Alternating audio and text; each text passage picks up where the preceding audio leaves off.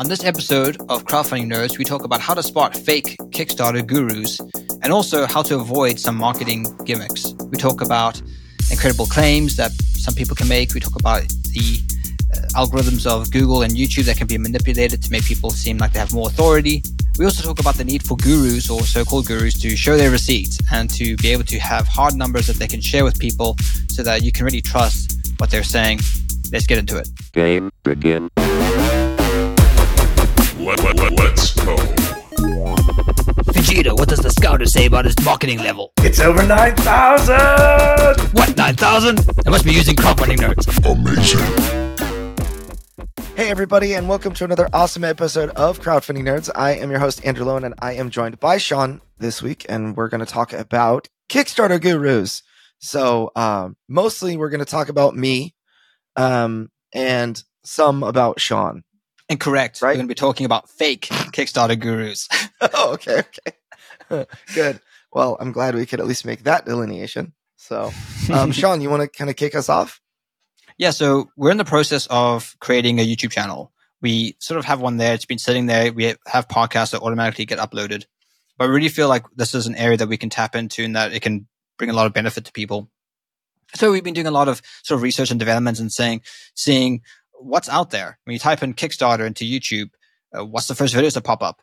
And to our surprise, we've seen a lot of people who probably aren't very qualified, to say the least, to be talking about Kickstarter. And I think they're well intentioned, and some of the stuff they're saying is, is certainly valid.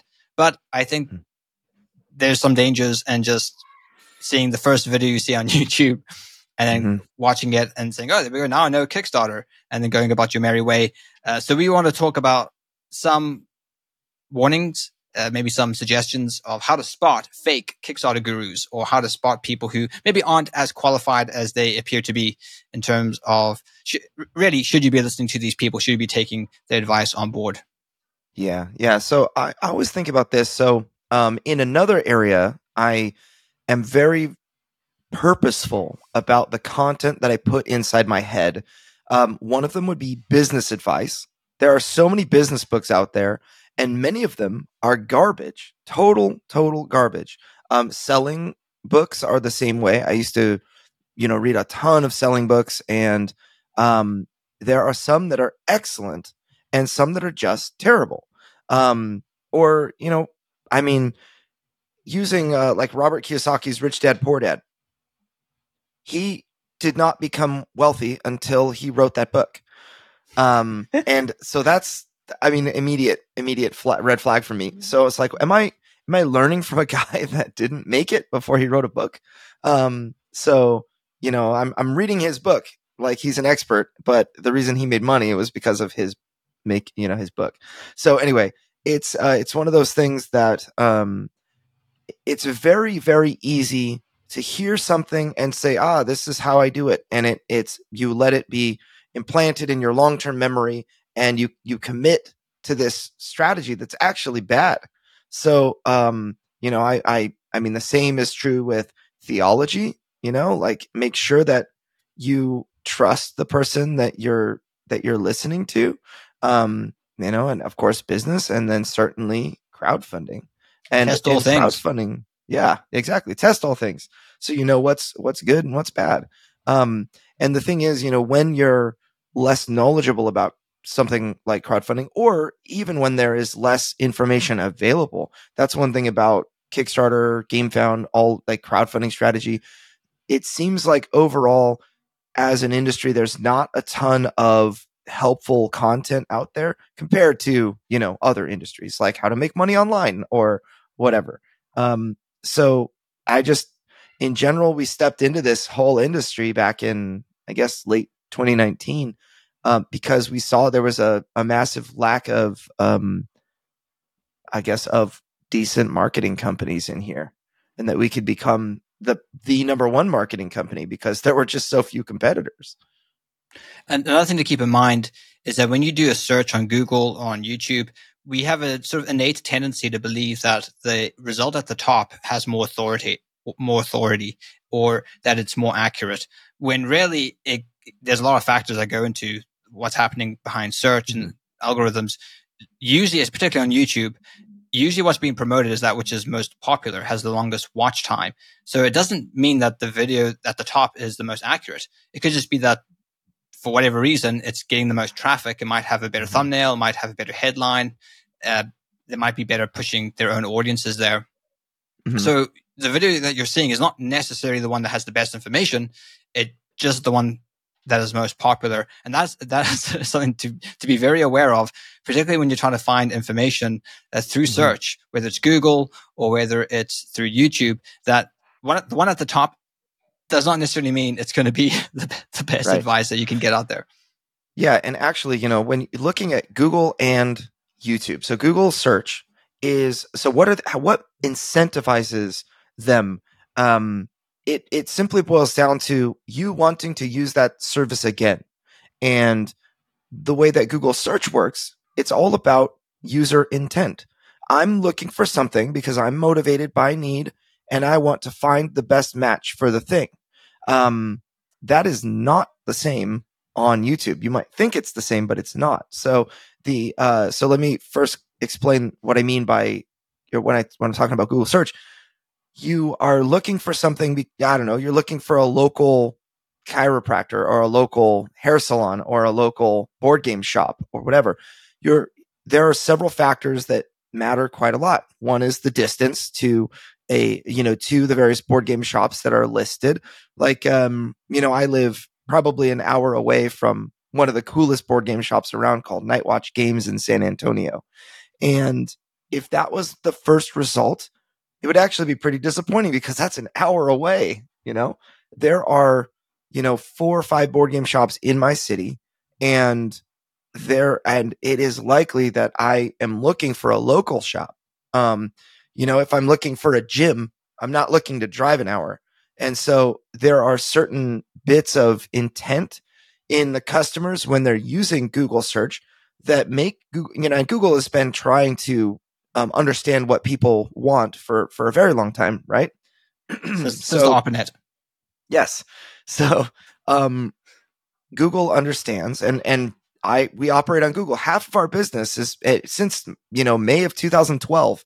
We've been search engine optimization specialists uh, for small businesses and whatnot, and I've worked for 850 clients um, in that in that arena, and uh, you know over the I guess 12 years that we've been doing that, and um, it's it's absolutely clear that you want to show the user that they made the right choice when they went to your site. Um, so that you know i mean that's that's uh, that's very important. Now um, youtube i'll contrast by saying i've ranked youtube videos but it seems to be more about entertainment than answering a question. Hmm. so um, you know for example sensationalist headlines like don't use kickstarter do this instead scam. yeah, it's like there's a whole Reddit for a subreddit dedicated to saving you a click. It feels like people are so easily baited on YouTube, and that is not so much the case on Google because their search intent they can just re they can just search again and search again until they find you know they'll use longer and longer key uh, phrases in you know type longer and longer phrases in Google um, to get closer to what it is they're looking for if they didn't feel like that was a good search. On youtube they scroll they do the doom scroll and um it it can be very very low quality results with lots of views and interesting thumbnails and built for i mean i feel like excellent youtube videos now are built for zoomers that um you know cut every two three seconds and are just very um asmr and other Yeah. have other elements but Here's some dopamine. Here's some more dopamine. yeah yeah so youtube's incentive the way that i see it and you know again i'm just i'm just one guy but i, I have a lot of experience in this area youtube is more about entertaining you so that you'll click on another video Yeah. So one thing I want to come back to because you talked a little bit about SEO, and what you just did there is that you demonstrated that you're not faking it because you have numbers Mhm. behind your expertise. You said that you've run over 800 clients since 2012. So you have not only a number of clients you've run for, Mhm. but you also a date when you started. This is very important because you often see a lot of these uh, YouTube videos of Kickstarter gurus, or I suppose any, anywhere you'd find uh, some type of guru trying to sell you their marketing services or whatever, is that they'll just jump into the information. And this can be concerning because we don't know who these people are and they don't tell you anything solid about their background or, or share any kind of solid numbers. They just speak authoritatively about Kickstarter. And then what they might be saying is very true, but who are they to tell you uh, that this is the case? And so it's just something you need to be careful of that some people can speak very authorita- authoritatively in these videos, but you know, you're kind of thinking, well, who are you to tell anybody? What experience do you have? Uh, what success rate do you have? And so on and so Mhm. forth. So that's, And- and that's let me- one- let me- of the things. It's just Yeah, let me hop in on that one Yeah, sure. because even with what I said, I I could have totally made those numbers up. Um, obviously, uh, I well, I say obvious because it's obvious to me. I have all that experience. I didn't make those numbers up. We've done lots of case studies, and even you can even go to our website and and see case studies um, on Next Level Web. But um, the I guess it's all about in in my opinion, it's as much about uh so actually let me use a different type of example. So you go look up a board game because you want to, you know, you're you're thinking about buying it. Um Cloudspire by Chip Theory Games, which is a game that I really really love that I can almost never get to the table. Um and you just like Cloudspire review in into YouTube and then first two reviewers you you uh watch say, you know, I didn't like Cloudspire.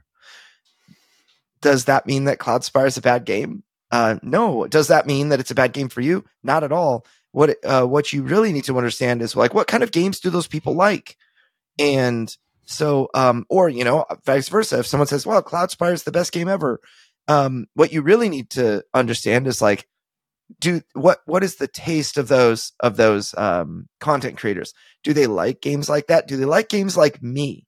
And so, to you know, what you really want to do is, you know, when you're looking up for a board game review, is you want to have found a, a creator that has tastes that are similar to yours. Um, for example, um, like Sam Healey, Alex Radcliffe, uh, and Jesse Anderson of Quackalope, and and actually uh, to, to an extent Tom Vasel of Dice Tower have similar tastes in games um, that I that I have. So if if any of them say that I really liked this particular game, then there's a solid solid chance that I will as well. Um, and so I'm more likely to take their reviews more seriously for myself because they match up more closely with me. So what I'll do is I'll actually type, and this is when like I think this is an educated YouTube search is I'm looking for um, you know, Sam Healey review of Blood Rage or, you know, that kind of thing. That's what I type into YouTube. I'm looking for a specific person's opinion on something. Um, and so when, so let me parlay this to so-called experts on YouTube.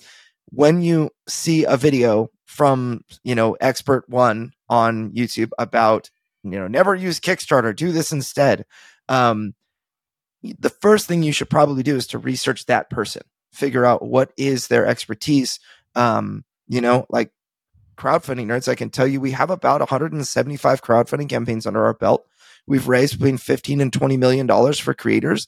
Um, 80% of those are first timers, and we fund almost every single campaign that comes through our door. In fact, I think um, we have we are certainly like what five or six uh, failures, and some of those have relaunched to success and and all of that. That's a good track record, a really good track record that we can show. We work with big IPs, we work with small things. You can find all of that without listening to the propaganda machine that is Andrew Lowen talking to you right now in your earbuds. You can actually go to our website. You can ask on social media. You can, you know, search around and say, who are these crowdfunding nerds and are they legit? I think that that you're, I mean, it's, it's really important to qualify the people, the experts, so called, that are, that you're listening to.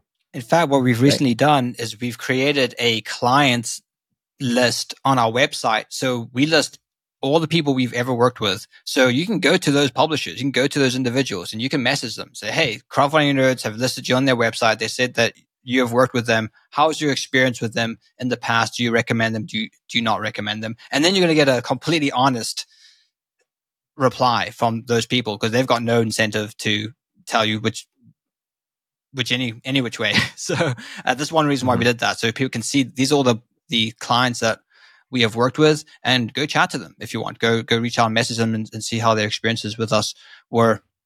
So one thing I'd say is, so the bullet point here is to, for people to show their receipts. You know, when people mm-hmm. make incredible claims, they need to show their receipts. If they're going to say that they're some type of expert, that they're going to speak authoritatively on a subject and mm-hmm. educate you and say, Hey, I've got something to tell you that you don't know well then show your receipts show show the mm-hmm. results and this can be done with hard data with numbers mm-hmm. uh, and, and not simply just you know kind of waffling or saying things I, I saw some some of these youtube videos and again a lot of them are well-meaning i think there is valuable information in it but they're like oh i've done three kickstarters so far and i'm going to tell you how, how to do it like okay mm-hmm. you've only got three kickstarters uh, sure, I'm sure you've learned stuff, but it's not the same as like an agency like us. And we've got, we're approaching 200 at this point. Mm-hmm. Um, and most of those as well, just, just to be clear, are in the tabletop gaming sp- or the video, video gaming space, particularly focusing on gaming. So that's where our niche, that's where our expertise is, is mm-hmm. in gaming. So something to keep in mind. You might find someone who's very competent at crowdfunding. They've got some Kickstarters under their belt, but it might be in a completely different industry. And that, there's a completely different approach, completely different, you know, way of thinking and, and even uh, a profitability for different types of campaigns. So something to keep in mind. I think that's another thing is that, uh, one thing that separates us, I suppose, from a lot of other so-called gurus and uh, even agencies is that we are a digital marketing agency, next level web, with a crowdfunding arm, crowdfunding nerds, that specializes in tabletop games. But we also have a publishing company, Lowen Games, that's produced our own tabletop game, Deliverance, and has successfully crowdfunded that and is continuing to to uh, develop that project. So mm-hmm. we have a lot of expertise in digital marketing as Not a whole. Not just that. I mean, you published a game, and then Ryan published a game. Yes, so. exactly. So we even have people in our team who have published games of, of varying degrees. So we we come into this space not only as marketers but also as publishers. So we have a lot of industry connections that can help you and connect you with other people within the industry. So if you need a mm-hmm. uh, someone to help you with uh, d- distribution, we have people we can recommend. You need someone to help you mm-hmm. with uh, Amazon and, and e-commerce sales, we can recommend people to you. You, you need illustrators and uh, even game designers. We we have people we can recommend to you. So. Right. Which pledge manager is the best? Which crowdfunding platform should I use? Like those are all questions that we answer for free for people that consult with us, you know? Yeah. Um, Some people I feel like they, they kind of milk it because it's like they hire us mm-hmm. for marketing and then they have all these kind of like publishing questions. They're like, okay, we'll help you with this, no problem. We, we yeah. send them on their way. Yeah, and I and I do want to because I think there are some people listening that are like, uh, you know, being a devil's advocate, saying, well, you know, combined, I mean, Andrew Low, Lowen Games has only made one game, and you're telling me that somebody that made three games is less of an expert and whatnot. And now, don't be fooled we have run 175 Kickstarter campaigns. That's the number that you should be that you should pay attention to. And what I think, you know, being gamers and game produced game publishers, that helps us understand our people, you know? Um, and I think that that's probably the most important piece of the puzzle. It's like, I can tell you what to do. Um, but to understand what you're going through it it allows like that that next level of service that um you know and like for example i can tell you that like right before your kickstarter begins you're gonna feel like you're on the top of a roller coaster and then by the time your kickstarter ends you'll be a puddle of water on the ground plan some time off you know? Um and uh, you know other things i can tell you what i did during my mid campaign what you could do during your mid campaign and all of that is not necessarily things you pay me for they're just bits of advice that I have that worked for me. When you have a question, I will say, yes, I have experienced that, or I've experienced something similar because of my own experiences um, running my publishing company, building my audience from nothing, and trying to make this brand new thing work. Um, but really, the expertise that that we've gained is in helping others fund. I mean, that's the fact that we've funded games is is a nice bonus, but that we've helped hundreds of others fund is um, probably the well, I mean, almost hundreds. I guess we're at 175. What is that? Uh, many dozens of people. Is that what you call it? so, So one thing I think we should touch on as well is I, I don't know if you want to get into this, but like marketing gimmicks. okay. So there's a lot of different techniques out there. Some of them that we uh, find useful, some less. And I think a lot of this can happen is because certain agencies are probably better optimized for different industries. So you might find certain techniques that work well. And I, I can fully admit that our, our techniques don't work very well with some other industries. For example, we, we have a lot of emphasis on building a community space to kind of chat and talk. This works really well for games because games, there's rule books, there's people you can chat about, there's components you can chat about, there's games you can talk about, there's meme culture that you Mhm. can tap into. Well, if you've got something Games that look know- great on picture in pictures and video. exactly, but if you've got maybe something like a, I don't know, like a tech product, having a little community community around like The coolest This- belt. yeah, or like the the new mouse that you've just produced, something is probably not going to work as well as. Uh, So I, I think our system is better tailored towards uh, things in which people can kind of uh, surround themselves around, rather than maybe Yeah. like utilities or utility tools. It doesn't work Right. as It's well. an experience. I think that is that we're really good at marketing. We're really great at marketing experiences. Um, you know, very interestingly, this this actually never went anywhere. But remember from the '90s, those eyeballs that were like squishy red, like they were they were basically squishies in the '90s, and there were these like it was an eyeball that you could like hold in your fingers or hold in your hand and like squish, and the there would Oh, be yeah, red yeah, juice on the inside that go. yeah, um, yeah. they contacted us and uh, you know i want to say six months ago and we're like hey we're relaunching this thing it was like one of the most popular toys from the 90s and we're crowdfunding it and, and that sort of thing and i didn't it didn't go that far but i thought man you know how are we going to market this as an experience it's like there there's so much competition now and i don't know how like i just i found myself at a little bit of a loss like i can I can turn the marketing machine on and I can get clicks and I can get emails and, and that sort of thing. We can do our best to say this product's amazing and whatnot on the landing page, but there's so much competition. Like, what is going to differentiate this from competitors now that are available for, you know, five bucks at your local Target or, um, you know, I don't know, Walmart. What do you guys have over there in the UK? Pound stores. Yes. So yeah, like Dollar Tree is Pa- is Poundland. really popular. Yeah. So um, I think that uh, no, that's Poundland. That's tough. That's like the two dollar store in the U.S. it's like dang. So um, anyway, I, I think that certain products we actually will vet. You know, every single product that comes through our our agency, not because we want to keep our success rate really high or anything like that. We will work with people that have zero emails on their list and that don't even know the first thing about Kickstarter. We'll work with that as long as the product is good, right? As as long as the product is is solid, we can build and help the person along. But um, I mean, bottom line, the product needs to be solid. So um, Yeah. So in terms of gimmicks, gimmicks that you can run. Yeah, there's Yeah. there's certain marketing techniques which they might work in other areas better, but I think a lot of it comes down to uh, perceived value, and there might be things that work in the, sh- the short term, but I, I think they could n- negatively in the long term impact your brand, especially if you're using some type of gimmick or trick that is manipulating people. I think you'll be very careful of this. Um, no, one thing that that our system that Like we've planting one tree for every belt sold. We're gonna plant one tree for every belt sold. Anyway, carry on. so one thing that we and, and the system that we set up this virtuous cycle which is what episode 14 that you'd like to hmm qu- quite a lot is Yeah, it's one of our most listened to episodes, probably because I chime on it so much. when there's an exchange of value people are connected and we see the value the the email transfer as a form of value. They're entrusting you with something valuable and you have to then steward that email correctly by sending them high quality content about the thing that they want information on. And then through this process you build a reputation a brand with them and then you you direct them to your crowdfunding event. That's sort of the system that that we've developed.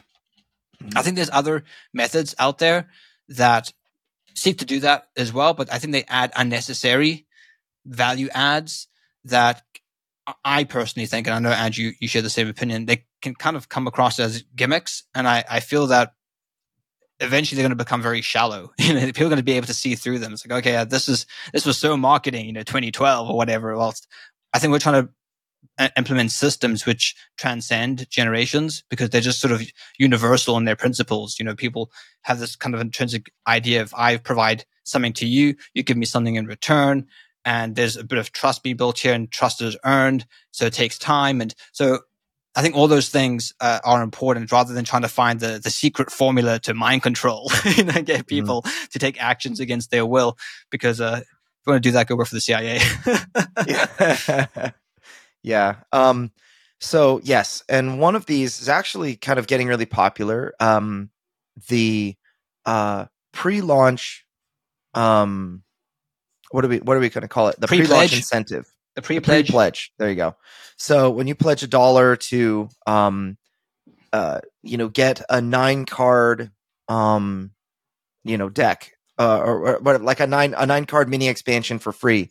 Um, only people who pre-pledge can get this. You put a dollar in, and um, you uh, get you know, and then you back the game on Kickstarter, and they'll be able to add the nine card mini expansion to everyone that pre-pledged one dollar.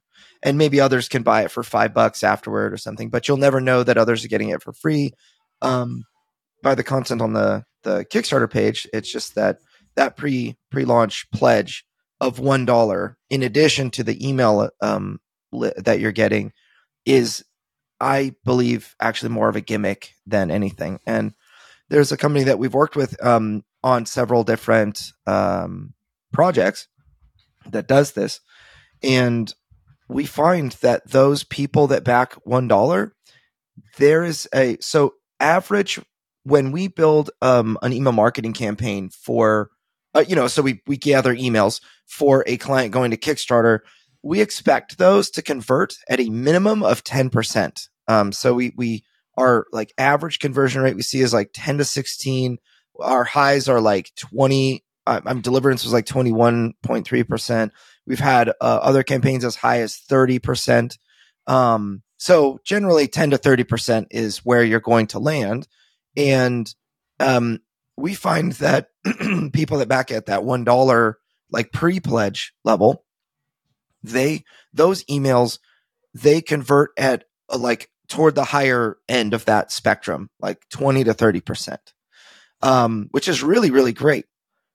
But the people that are pledging, or I'm sorry, that are just giving you their email address and not giving you that dollar pre pledge, they are backing at a rate that is much lower than that 10% minimum.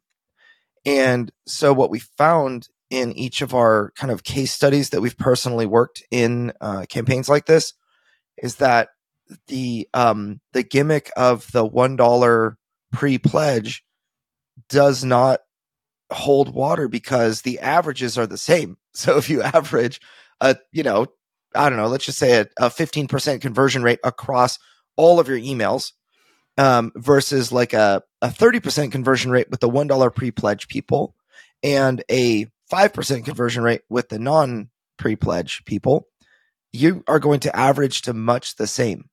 And, or, you know, maybe less, maybe, maybe slightly higher, but just per, like per project, like when we're averaging all of them together, I, the numbers are not actually much different. Um, it's a gimmick that I think you can, you can do that a few times, but if that's like your regular behavior, if it's, um, you know, your second, third, fourth accounts and, you know, that you're running. I mean, I feel like you're, you're starting to treat people like commodities, you know? Um, to me, it's, uh, I call it an early bird. It's basically an early bird special that will make people yeah. upset if they learn that someone else got it and they, and they missed out on it just because they heard about your campaign later. I advise against early bird specials. Um, you know, the first 40, you know, everybody who backs in the first 48 hours gets this free thing and then anybody else has to pay $10 for it um, it just feels bad. Or, you know, early bird special, the worst kind of early bird special is the one that's like, um, you know, if you back in the first 48 hours, you'll save $10 and then the regular backers after the first 48 hours. You know, you've got like the regular price. So like your game is $40 normally, but everybody who backs in on the at in the first 48 hours gets the early bird or the first 500 backers get early bird and that's $30 then everyone after that gets it for 40 what happens is you've got all these people that are happy to get it for 30 and then the rest are kind of upset and you you lower the number of people that back because they missed the early bird special.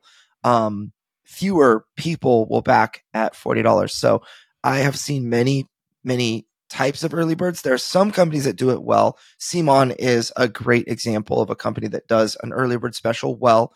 You will make more money if you do the early bird special right but there are so many ways to do it in a gimmicky fashion that actually doesn't really make you more money um, you know, I mean, the, like, for example, you've got some people that are hardcore fans of your product and they're going to buy it at whatever price it is. That's my goal. It's like when, when we go to Kickstarter with a game or Gamefound with, with a game project, I want people to back it because it looks so awesome and it is just like they can't go without it because it looks, it's that great.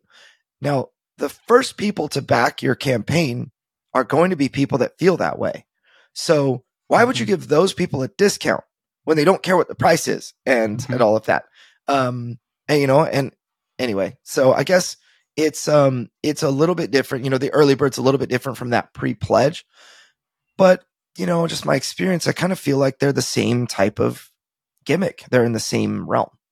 I think another reason why this system's implemented is so that the publisher can say, well, well, we'll know how many people who are going to pledge, and then they're going to help mm-hmm. us with our manufacturing. But then the question is, well, well, why even have this? Because isn't that what the crowdfunding campaign's designed to do? You're supposed to figure out your numbers there and like, okay, this is how many people pledged. This is how big our manufacturing is going to be. So I, I kind of mm-hmm. feel like it's almost like the crowdfunding event before the crowdfunding event. Uh, so answering the question why is really important there. And to me, it, it kind of, it it feels more like those, you know, those websites where it's like, oh, sign up now for our free trial, but you have to put in your credit card information. And then like, mm-hmm. you know that they're going to automatically charge your card after so many days. So you have to remember to cancel your card. And it's like, I always just would prefer if it was just a free trial. You let me try it for 30 minutes even, um, mm-hmm. before I have to put my, has, because I have to give you my card details. It's annoying typing it in and then you kind of hold it right. ransom. Um, it kind of, for me, that's a bad user well, experience. Those people are, those people are treating you like a commodity. They they expect that you will use it. You know, like for example, we have various SEO marketing tools that we use, Ahrefs and um, SEMrush and BuzzSumo are tools, many tools. You know, some some we still use, but um, you know, just to name drop a few of them, they all have free trials that last seven days that ask you to put your um, credit card in, and when when you do that, they expect that you're going to use them for whatever thing that you're curious about one time and then you're gone. So they have to capture that money from you while they can.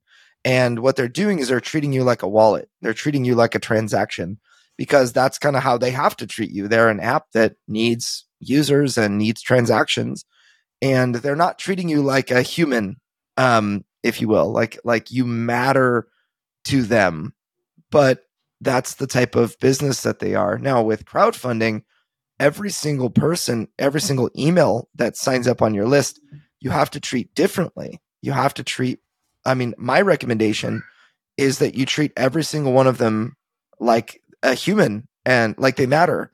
And um, trying to get them to bust out their wallet, to me, what it says is you're getting them to commit so that they have to back your campaign later. Oh, they backed for a dollar. They have this exclusive thing they can't back out now. They'll lose the dollar that they invested.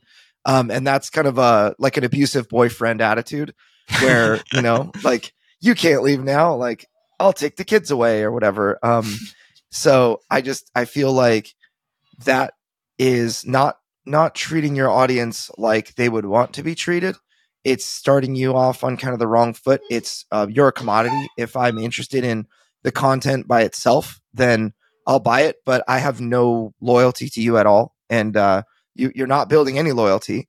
Um, and I, I think that the the better way to go is to really bring your people in to a community and talk to them and you know other things like that it's more effort you're going to send regular emails. You're going to have, I don't know, a Facebook group, a Discord server, places that you talk to people and that they talk to you, they ask questions and whatnot. Um, but it's worth it for a long, the long term. If you intend to be in this business as like a one and done, then sure, yeah, use use a company like that because you are a commodity, you are unknown.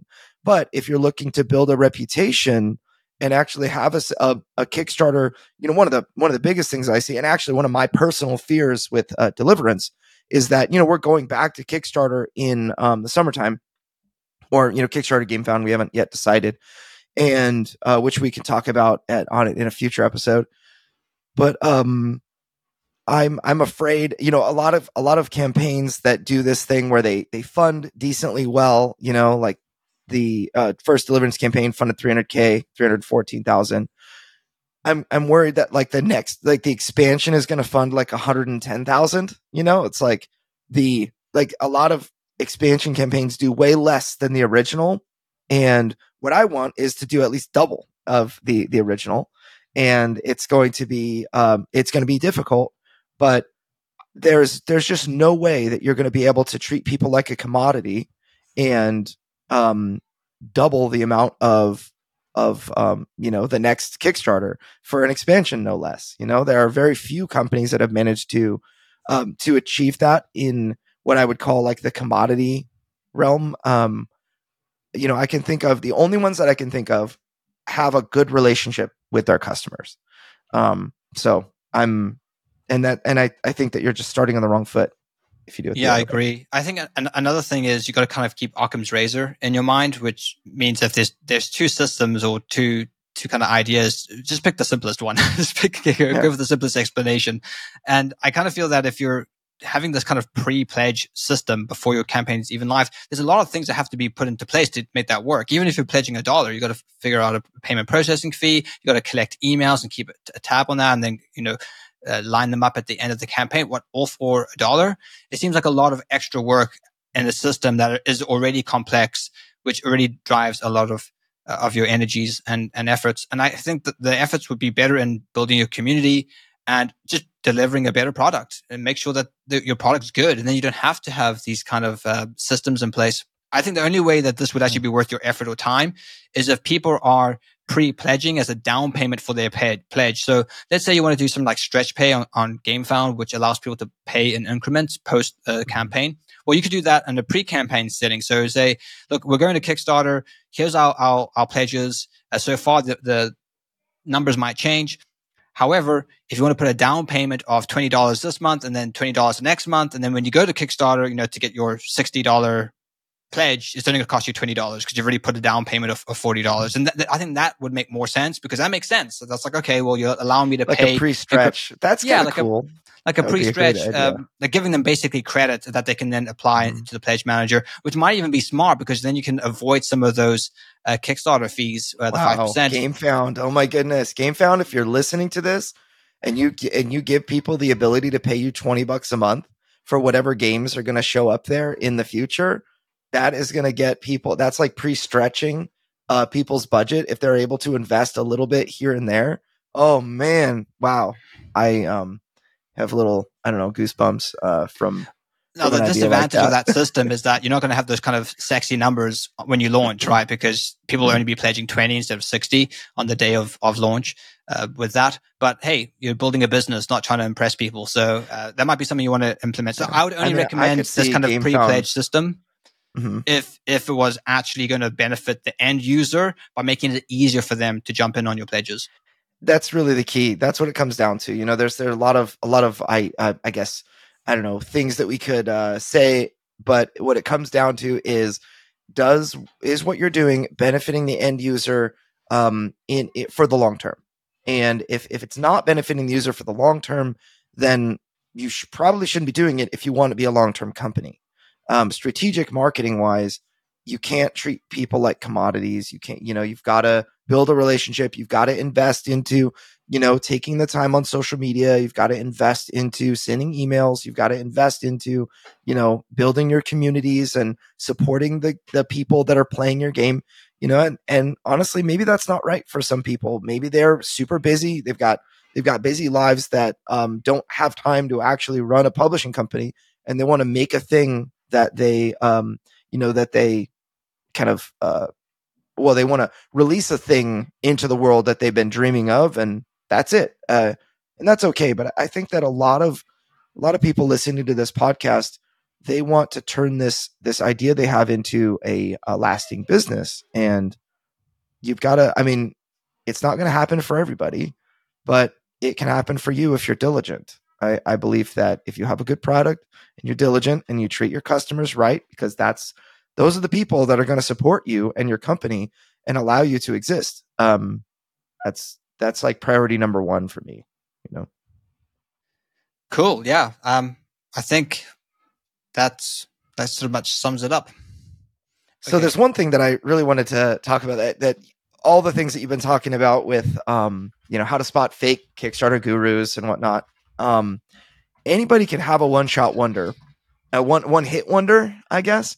Um, but consistency is something that you really want to look for in a Kickstarter guru. So, um, for example, if all, I mean, if my only claim to fame was that I made three hundred thousand dollars with a first project, then you know it's it's at the moment just a one hit a one shot wonder a one hit wonder um there's a movie that if you haven't seen it i would i would recommend seeing it i mean from from what uh from what i remember it's just such a good movie every single time um it's called ronin the movie is about a briefcase that that uh, a group of thieves are trying to steal and there are a bunch of different thieves trying to steal the case and the joke is what's in the case. You know, what's in the case? Nobody knows what's in the case, but they're all trying to steal it. And um, so uh, I believe it's Al Pacino and Sean Bean are some of the main characters. Um, and Did he die? Oh, Sean Bean? No, actually, he didn't die. Wow. so I'm about to talk about him too. So they they talk about the um so they know when the case is being sold. So there's this transfer happening in you know I think it's in France somewhere and um, they are setting up this plan for okay put a sniper here put snipers here let's put the getaway car there and, and that sort of thing. So they're drawing this plan on a whiteboard. And then uh, sean bean so that's um i don't i think al pacino's just watching. And so sean bean is like no guys we need to do it this way. And he's like really gung-ho and like you you guys if we we need to put a sniper here we need to put a sniper here we need to do this and that. And then um the uh you know the wise guy uh i guess the guy with wisdom not wise guy because ma- mafia dude mafia reference. But uh the guy with wisdom is is al pacino and he says look if you do that then you know if you put snipers across from each other they'll shoot each other you know you can't do that. Um and then he gets this uh gets this feeling he he erases the the diagram. And he he looks at sean bean and he says draw it again. Draw it again. You know, if you if you remember what the plan was, why don't you draw it again? And he can't. Because he's not actually thinking about the plan. He's trying to be a guru. Um, and he was totally exposed as a fraud. And instead of killing him, like in every single other show he's ever been a part of, um, they kick him out. And that's that's the end of Sean Bean in uh, Ronin. So they just, yeah.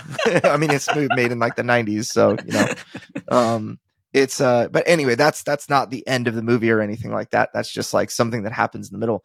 But I feel like there are so many, um, you know, people that would call themselves Kickstarter gurus that made a good a good amount of money on their first campaign, and they're using that to say, "I am an expert," or you know, look at me, or look at what we did with our clients, or whatever.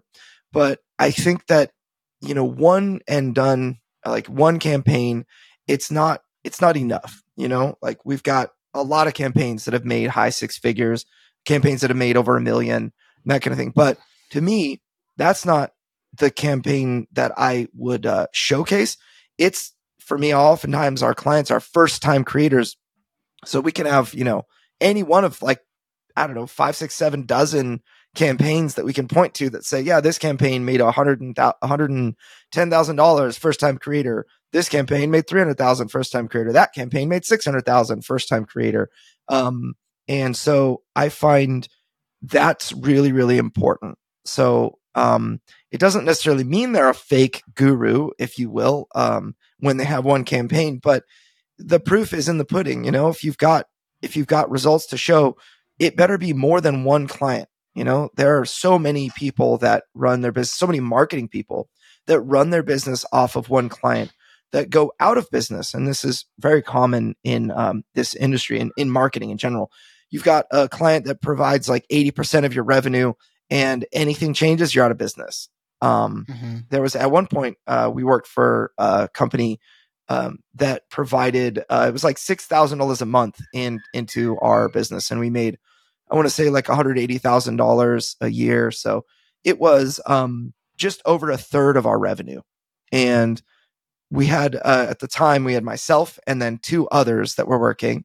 Um, and we were like kind of thin on margins as it was, you know, with with three employees and um, other expenses and all of that. And um, if that client let us go, then I, I, had to work really hard to retain that client because there were times where they weren't happy or whatever. Um, but if they let us go, I would immediately have to say goodbye to one of my employees. If that if I was by myself as a freelancer, um, I would immediately be out of business looking for a job, you know, like trying to catch up on other clients, trying to, you know, fill the um I don't know, uh fill the kitty with with new new business, but probably not able to make a six thousand dollar a month difference. Um, you know, it's it would be too difficult. And so oftentimes, um, you know, what I find uh Kickstarter consultants will have like one or two like one major client that keeps the keeps the bills paid and then they'll work for other smaller clients um, which may you know maybe you you know you're coming in and and talking to a kickstarter consultant for the first time um, and they present themselves as as an expert but in actuality their their business is held together by one client and it's a dangerous place to be in fact actually uh, it's one of the things that we talked about like well I, I don't know if we've talked about it on the podcast but as a as a business owner, I didn't want my uh, so uh, you know after after the experience of having several you know large clients that really had the ability to tell me what to do and when to do it, how high to jump, and all of that. It's like, oh my goodness, these people are crazy. Um, and they're making me do things that are outside of the scope of my contract. But if I upset them, then they're gonna like I have to show that extra value, otherwise I'm canned, you know, because they're just mm-hmm. kind of being irrational right now. Um, I made the decision, right? Like I want to say around 2015, 2016, that I didn't want to have any one client to, so large that they could tell us how to operate. Um, I needed to have you know, if you're going to play poker with someone, you have to, you have to be able to go all in and if you're not willing to go all in, you should not be at the table. And um, sometimes going all in actually means like, hey, look, if this is not going to, you know, be a good fit, then you know maybe we need to, um, you know, separate and you know sever our arrangement, right? Um, if you're not willing to say that, then you can't anyway. So I elected to just work with small businesses rather than like the big businesses. Um, I, I elected to work with uh, newer creators that really needed help because, or or small business owners that were answering the phones themselves because when you make a meaningful difference in their business, they feel it. They see the numbers like the CEO at the top of a, you know, 50 person company does, but they actually feel the, the, increased activity. They see greater revenue. They're actually able to do more with what it is that they have. You know, when we work for a first time creator, second time creator, small business um, that's done five Kickstarter campaigns or or or whatever, um, and we make a difference for those people, they appreciate it. And um, I think that that's one of my you know my biggest thing. That's why I love working for for smaller businesses, small creators. Um, you know, honestly, there are many companies that you might consider large in the board game space that are just, you know, three people running it and um, I, I think that um, those those people they while they they certainly appear like you know larger than life names on the outside on the inside um, they really appreciate it when you find ways to move their product you know so all right well with all that said i hope you guys found it useful um, and uh, so to uh, to bring us to an end. Robot Richard, send us out. Well, that's all the time we have for this week's episode of Crowdfunding Nerds. For more resources, articles, and to listen to past podcasts, please visit us at crowdfundingnerds.com. And if you have a crowdfunding question, we also have a page on our site where you can send a message directly to us. Please visit crowdfundingnerds.com forward slash question. And if your question is a great question, we may include it in a future podcast. Thank you all again for listening to this week's episode, and we'll see you next week. Stay nerdy.